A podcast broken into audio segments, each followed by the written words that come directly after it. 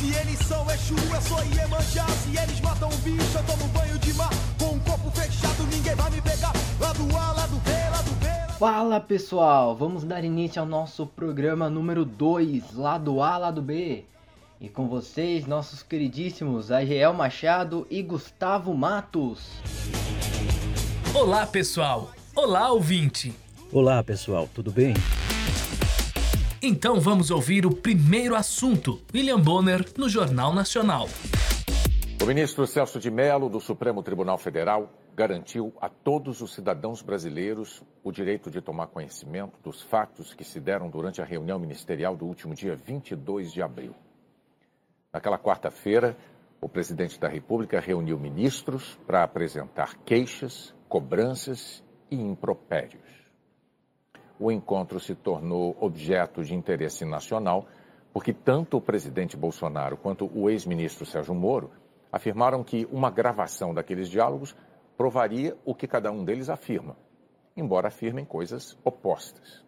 Moro diz que o presidente o havia pressionado e ameaçado com o objetivo de interferir politicamente em investigações da Polícia Federal por meio da troca do superintendente do Rio de Janeiro. Bolsonaro afirma que não tentou interferir, que não mencionou Polícia Federal nem superintendência. A gravação da reunião divulgada hoje permite saber, afinal, o que foi dito e por quem. E revela ainda ideias antidemocráticas de ministros com a defesa da prisão de governadores e de ministros do Supremo Tribunal Federal. Nessa primeira análise, a gente observa o Jornal Nacional. Ele traz um comentário do William Bonner após a escalada. Então, nem chegou ainda as notícias, não fala nada, ele somente comenta ali sobre a divulgação desse vídeo. Ele dá um resuminho tudo o que aconteceu, partes do Bolsonaro, parte do ministro e ele esclarece ali, mas tudo com aquele tom de voz dramático para dar um um draminha ali para depois o pessoal ir assistir. Aí acredito que o pessoal já ficou um pouco com raiva, então ele tenta trazer para a notícia que vai vir depois um ar de culpa. Vamos culpar a pessoa que está nesse vídeo, no caso o presidente.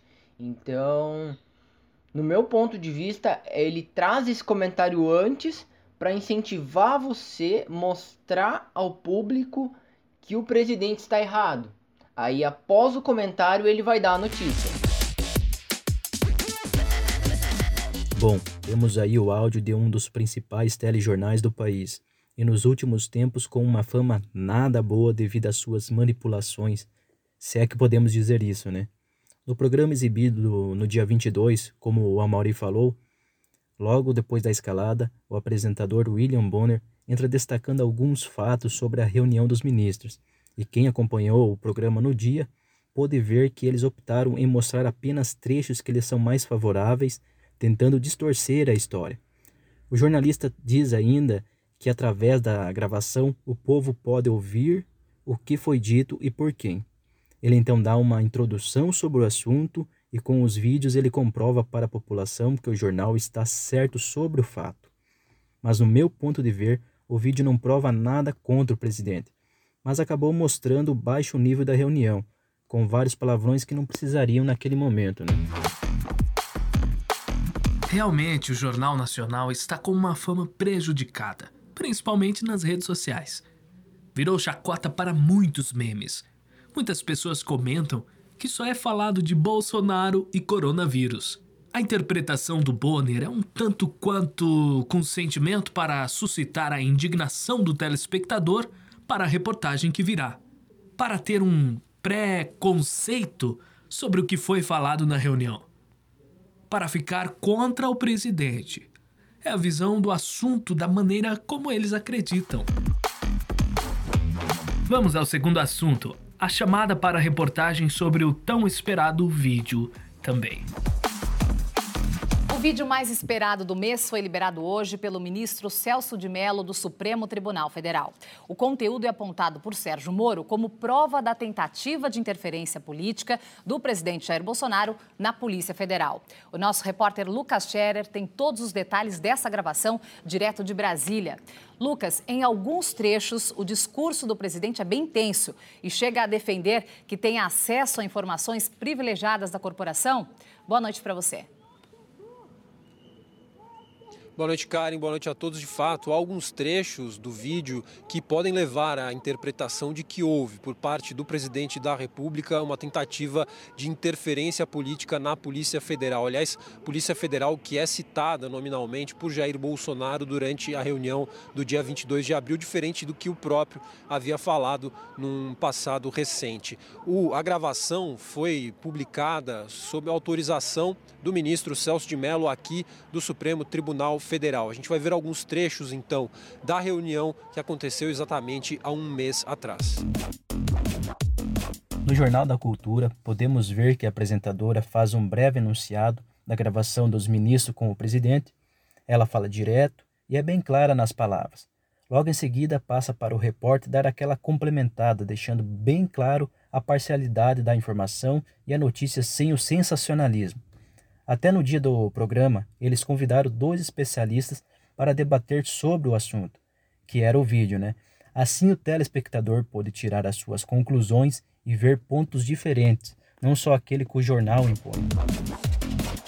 Aparentemente, no Jornal da Cultura, eles tentaram ser o mais neutro possível, mesmo com a pergunta da apresentadora ao repórter. É, nessa segunda análise a gente já traz o Jornal da Cultura. Ele já tem um, um ar diferente, o jornal em si. A voz da apresentadora é a mesma para todas as notícias.